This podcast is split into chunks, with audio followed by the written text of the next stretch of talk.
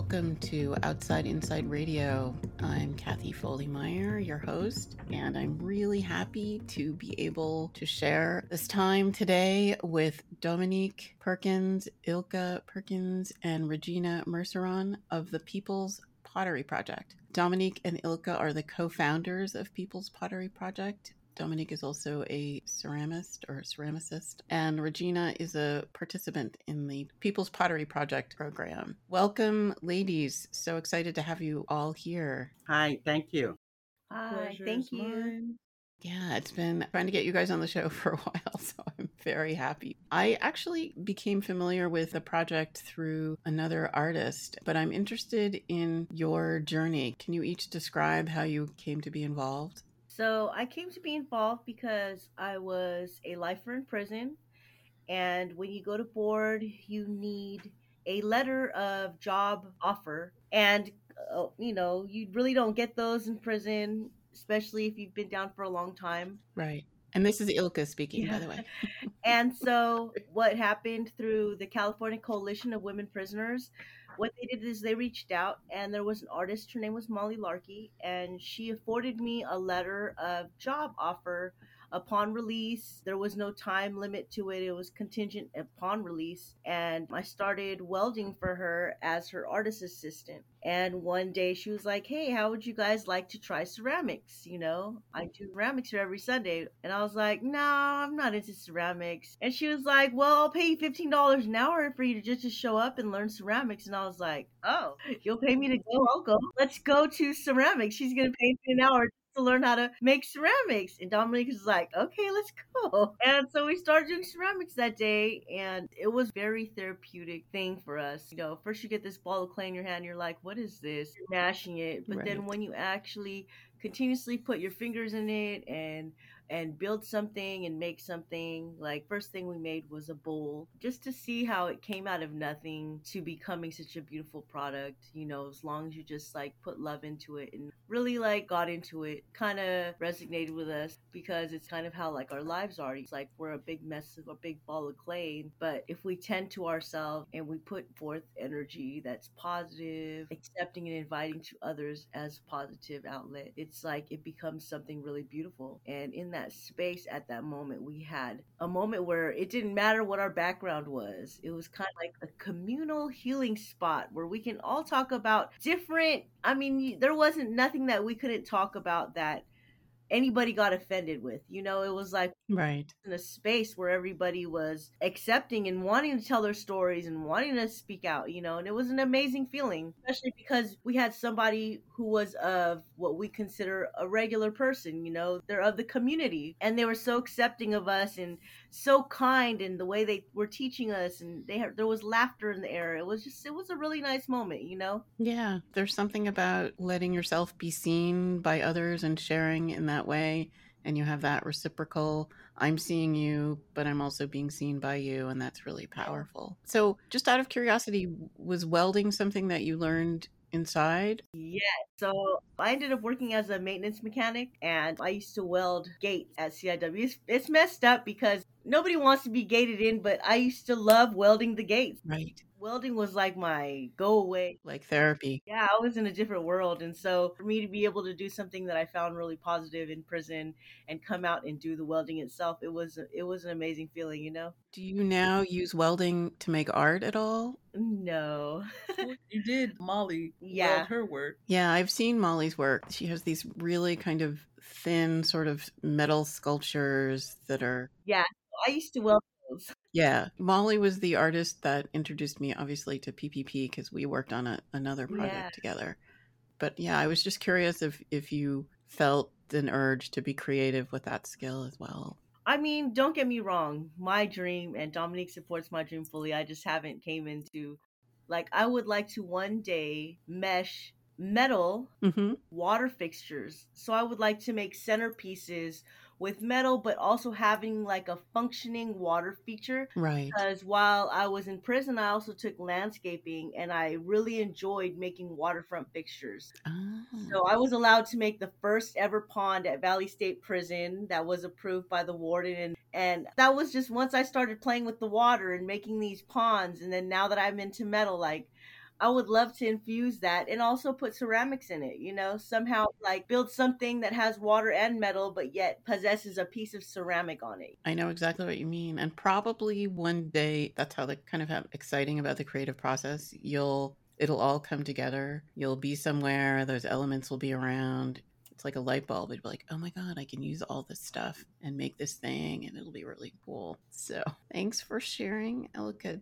Dominique, what about you? Just as she explained, she asked me if I would be interested in coming down to the studio and making ceramics. Like, I did this when I was a kid, you know, let's just see what it's like and I'm getting paid so how can I deny the opportunity? So I went down there and you know just as she described it. I loved it. I loved the people there the artists. They didn't pay attention that we were formerly incarcerated. They just loved how we just indulged in the art. It was healthy um, it was accepting and I enjoyed it and I still enjoy it to today. How long did it take you to get used to using the potter's wheel which is something I've tried but never been proficient at she did it like in two months. She was a master potter. Master oh. potter. She could throw pots. She could throw anything. It don't matter. Like whatever it is, you put a piece. I mean, she's thrown twenty pounds of clay like nothing. Man, if you see her, you got to come down to our studio one day. I would love to. With help from a professor named Tony Marsh he guided me through it. I'm pretty sure he can guide anyone through it because he's no, because he's tried to guide me and I can't. It's a particular talent some people definitely have my mother still has the very sad mug I made for her in like third grade. Yay. and Regina, what about you? You want to talk a little bit about your journey to the project?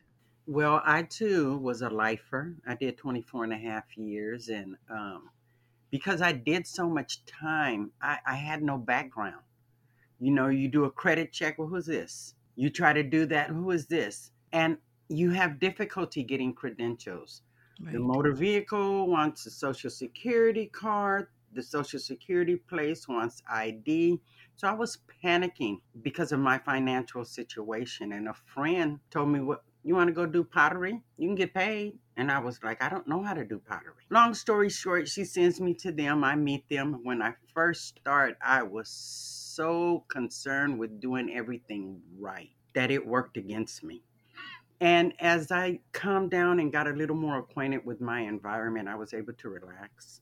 Um, they showed me how to make bowls. They showed, gave me a tour of the place, and you know, as time went on, and this is like the first day, I relaxed more and more and more, and I was able to make the bowls. And then Dominique comes in and starts playing with the wheel, and I was like, "Wow!" So I got caught up watching her because she took a glob of clay and the wheel started spinning. I don't even know what she did with her hands. But in less than two minutes, it started taking shape. So I was like, ooh, I want to do that. At, at uh, 2,000 questions over there, I eventually went back to making my bows. And the atmosphere was so relaxed, so forgiving. I didn't have to watch what I said, how I said it, because everybody there could appreciate my situation. They came from the same. And well, I established a friendship with everybody there quickly. And so I've been going back. I love it. I wholeheartedly support them. Yeah, and they support you. They do. It's a mutual thing. That's the powerful thing about art is that it can just let you just be and and it's not about getting something right necessarily. So you get into the clay, you don't think right. You know about all this ambient stuff for the lack of a better word. You just get into it mm-hmm. and you think about the shape and what you want to do and how to do, etc. And all that other craziness isn't creeping into your mind. So if no more than a few hours, you're at tranquility, playing with your clay. You know, so yeah, that was pretty therapeutic on top of prosperable. Nothing wrong with a little prosperity. So so I want to talk a little bit about the pottery actually because it has like an elegant simplicity to it that reminds me of the Japanese quality of wabi sabi.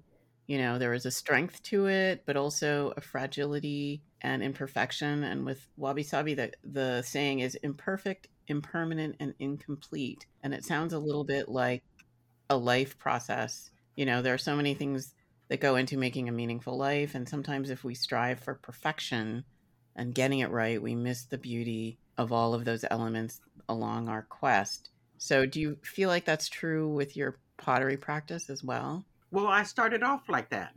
Remember, I said I was trying so Right. hard to get it all that it it actually worked against me. I was all tense and and I, as I got into it, I was able to relax, and it really worked in my favor all the way around.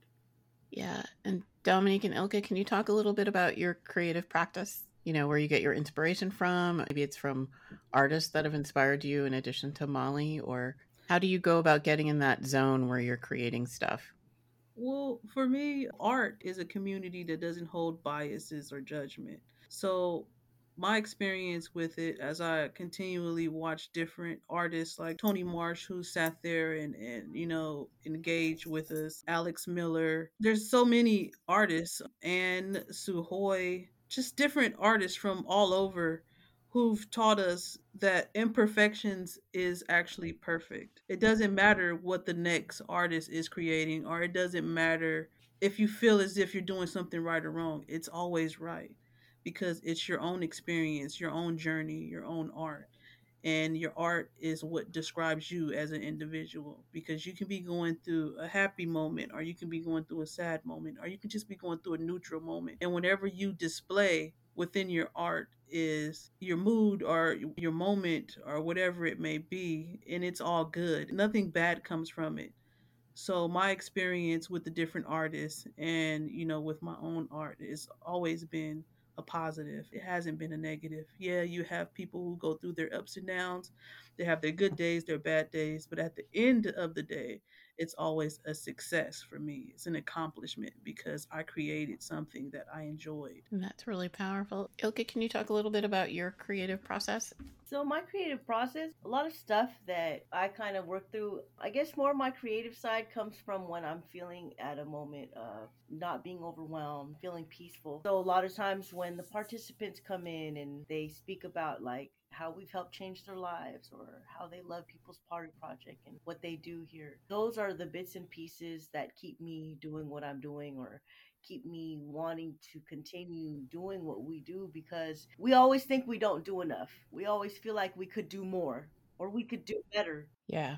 But for that one second, when somebody says you're doing a great job and this is what People's Pottery has done for us, it's amazing coming from prison to be able to navigate and help people navigate through reentry. So when we see a success, that's the moment where me and Dominique can actually sit back and be like, we're really doing something. But in the midst of trying to make the business go on and do this and do that, I get lost in the sauce. I'm like, a lot of times we don't think we're doing enough. We don't feel like we're good enough. Feel like uh, there there may be times where we're gonna fail, you know. But it's those moments when people be like, "Man, you helped us." Exactly. Yeah, it really brings you to the present. It makes you appreciate just being present because I think a lot of times we're focused totally on the future. I've got to do this so I can get here. I've got to do this so I can move there. So, yeah, and I wanted to talk to you also about PPP's mission because it's really specific as it relates to gender and empowering women and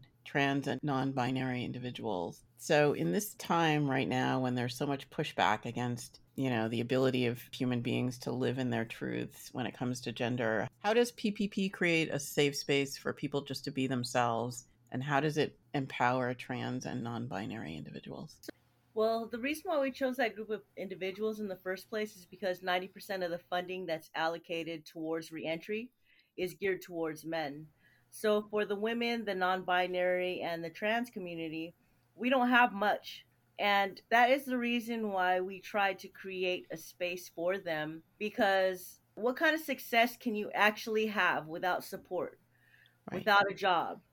Without just having a communal space where if you do have mental health issues for the day there's ways where you can transcend that through creating arts. It's a very healing process. And we do not turn away men but we do give more special attention towards the community that we're geared towards right. because they do have it a lot harder. If i was to go or a trans or a non-binary was to go to apply to a same job say at amazon with the same background, we will more or less likely not get picked. For Right. one, like we have strikes against us. One, I'm a woman, or one, I'm a non binary, or whatever it is. Like we automatically have that strike. So, of course, the men would get the job first. And also, beings that we serve that community, the majority of our support comes from a lot of artists who are LGBTQI friendly, or a lot of the artists that we are actually surrounded with, or even companies, they are so LGBTQI friendly and they have no biases and they're so supportive that it gives them a sense of, hey, you know what? It's a human connection Right. a world that we've been so restricted from. So for a community to support them, regardless of their gender, regardless of their religion, regardless of anything, and wholly support them, having a stranger support you is a much more freeing feeling than to have your family support you. You expect your family to support you, Right. and they don't. And sometimes they don't. They Yeah. don't. But to have a complete stranger embrace you and not just embrace you, but walk you through your hard times or your hard moments or give you inspiration and encouragement through those moments where you want to give up. It's just a feeling that you can't get anywhere else. And when you get it, you never want to let go of it. Exactly. That is why we believe that our participants are so successful after People's Pottery because they have found healing through community. They have found healing through support of people that don't know them from a can of paint. Exactly. Yeah, you're making your own families through human connections. I mean, there's the family you're born into, and then I think for a lot of individuals that aren't on, on the straight line, there's the family that you make. And, you know, either one can be powerful, but being defined by the family that you make is such a protected way to go through life. You know, the work that you're doing has a value that doesn't come from your cash register. Not that you're not successful in that way as well, because you are, but putting that spirit out there and helping people to feel protected as they walk through life is incredibly powerful which is why i think the pushback is also powerful. There's a there's a pushback that says that being trans or non-binary is not actually a thing like it doesn't actually exist. I had a friend who was trans have that experience and there are human beings that exist all across the spectrum. It, it's not a straight line. It's a it literally is like a curving rainbow universe spectrum of of humanity and having it acknowledged all along that spectrum is really important. And you know so the work you do is so valuable especially now when we're in this fractured kind of a point in history. So our program is broadcast inside and we always ask our artists what your advice would be for someone who thinks that they have some creative spirit in them but isn't really sure how to bring it out while they're inside prison I can talk from my experience. okay You know, um, I've been denied a lot of things. I've been told that I was dumb. I've been told that I was ugly. I've been told that my work wouldn't amount to anything. That was from an unhealed person. right Probably didn't even love themselves. mm-hmm You know, um, everything, t- anything positive is beautiful to me. If you're inspired by something and you want someone someone else to, you know, witness or see your inspiration, I think you should do it wholeheartedly because you never know that inspiration or that act of wanting to create something might be your ticket to or it might open the door for something beautiful. Taking a risk on yourself might be the best outlet to open the door to success because Right. I wouldn't have never thought that my artwork would be in museums where people loved and embraced it and accepted me for who I am and what I created.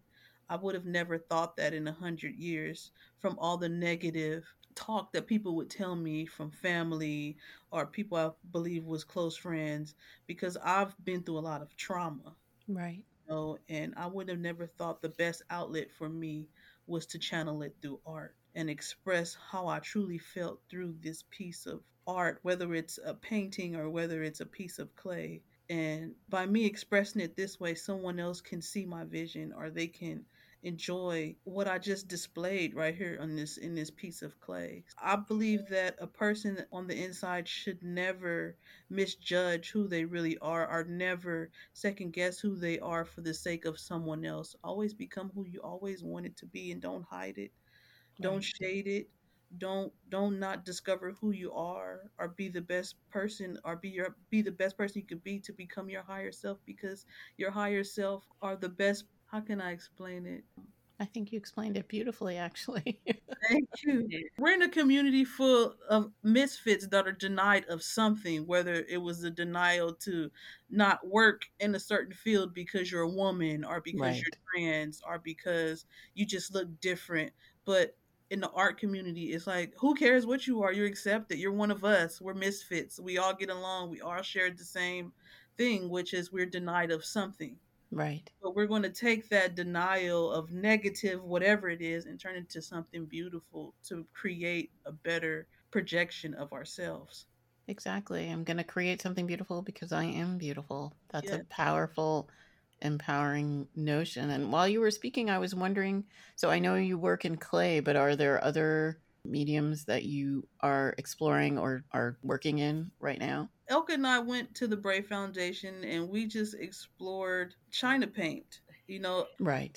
um i wish we can find another name for it but it's a it was beautiful um working with these different elements and creating you know something so beautiful and i didn't know that you can do that with just simple house material like simple appliances or simple you can uh, create some beautiful color out of antifreeze alcohol uh, Right. peroxide, uh, whatever it is, a, me- a medium, and it can create something beautiful. So we've been exploring with that. So we're kind of considering working with tile, moving towards getting the participants to start working with tile. So maybe we can start making bathroom sets, or we What are can. those called? Uh, subway. Uh, what's it? Yeah, Yeah. subway tile. You know. Yeah. So what we've noticed and what we've learned through that whole experience at the Bray is, like people like bat bash backboards, Backsplash. Yeah, backsplash. black splash. So a lot of times they'll make it out of tile because tile you can always wipe off. Mhm. Right. You know, but if you just have your regular wall, then you get the stains and then you have to repaint because the paint fades. And so when the guy was teaching us, his name is Paul Lewing. Mhm. He actually made these backsplashes that I swear, like, they're so unreal. Mhm. But these only went in million dollar homes Yeah. to piggyback on what Dominique was talking about, like the misfits, the weirdos, you know? But I have to laugh because it's true, you know, like we are the misfits, we're the weirdos, we're the people that weren't society's norm. But if you look at everything that is being bought by society's norm, It's made by weirdos. made by weirdos, Yeah, it's exactly. made by misfits. Exactly. I believe they stereotype just like that because they saw something different and they saw something innocent they wish they had. instead of being able to be like, hey, how do you do that? Or how did you get that? Instead of like, oh, condemn you, do this, do that, do this, do that. But really, it's all the fear that they can't get what we have. So if society deemed us like that, it's because they were scared of something that we possess that they've never seen, that they've never been able to tangibly take. Yeah, and the thing that they're scared of is the belief in the beauty of yourself and the ability to live your true self. Because most people, even those people that are acceptable, don't necessarily live their truths because, No. you know, we're really raised to be captive to certain ideas about what's acceptable and what's not acceptable. And, you know, once you buy into that, you lose a little bit of yourself. And the weirdos and the people that don't fit in who live their truth and create something out of that truth, that's a really powerful and beautiful thing. Yes. And so if you're in a position to sort of purchase that and say, okay, I'm going to put this up on my wall, it's almost like you're borrowing from the the origin. You know, you want to have that energy. You're not able to create it for yourself, but you'll put it up in your backsplash. Right. that part. Right. Yeah. So, and Regina, I wanted to ask you because you've been through the process so recently, is there advice that you have for people on the inside who are struggling with their creativity? Yeah, my advice is go for it. You know, don't be afraid to express yourself. or to be you. I always tell people not to let others judge who you are or your destiny, you know, and as far as the people's pottery, what people that haven't been incarcerated, what they don't know is that regardless to whether you do two years or 30, they release you with $200. People that have done a lot of time that didn't have a significant other to hold everything up lose everything. So this is all you have. People that judge us don't realize that you have to start from scratch. And people aren't so easy to give us a chance or to give us anything. To have a job determines whether you stay out or go back because you, you have to eat. You have to have a place to stay. And and sometimes when you have no resource, what happens? You go do wrong. You Mm-hmm. always have that resource and you end up right back. So the people's pottery really helps. They helped me a lot. Yeah, I think your life story demonstrates that it's it's not just having a job when you get out. You have to have a community to support you and thrive in. And encouragement, Right. you know, and the cool part about it is there's so many talented people incarcerated. So many super intelligent people are incarcerated. And I learned this from being there. You have a community that's about something, that's doing something, that wants change, that wants positive impact, positive result. Right. And if you can't lift yourself up in the midst of that, something's wrong. Yeah. So maybe the question to ask people when they get out is what do you want to do? And how can we support that? And that's the most positive thing you can do. And such a big stepping stone for success outside of those walls. Right. Because without that, you go back Yeah. And it helps you have the courage to imagine your life in a different way. and something to work for. Exactly. Well, I want to thank all of you. It's been a wonderful conversation. Thank you for sharing your journey with me. I may actually come and take a class Come on. because Yes. my last experience with pottery was it was a long time ago. I think I'm ready to put that traumatic past me and make something. Thank you. Thank you for your support. Thank you. And I'm going to come by and You better. Yeah, we're gonna hold her to that. Yeah, no, I'm I'm uh I looked up your address so I know exactly where you are. But thank you again. It's been a lovely conversation and I look forward to taking a class with you and and to your future success with the People's Pottery Project. Bring some friends. Yeah. Yes. Okay. You've been listening to an episode of Outside Inside Radio, brought to you by the Prison Arts Collective. Prison Arts Collective is founded on the belief that art is a human right and is dedicated to bringing the transformative power of the arts to people experiencing incarceration. We are based in the School of Art and Design at San Diego State University and have additional chapters at Cal Poly Humboldt and at three CSU campuses San Bernardino, Fresno, and Fullerton. Prison Arts Collective is a project of California Arts and Corrections, an initiative of the California Arts Council and the California Department of Corrections and Rehabilitation. Outside Inside Productions are a way to communicate with our participants and with the wider public through video and other media, as an extension of our distance learning project created in response to COVID 19. Thank you for listening and tune in next week for another episode of Outside Inside Radio.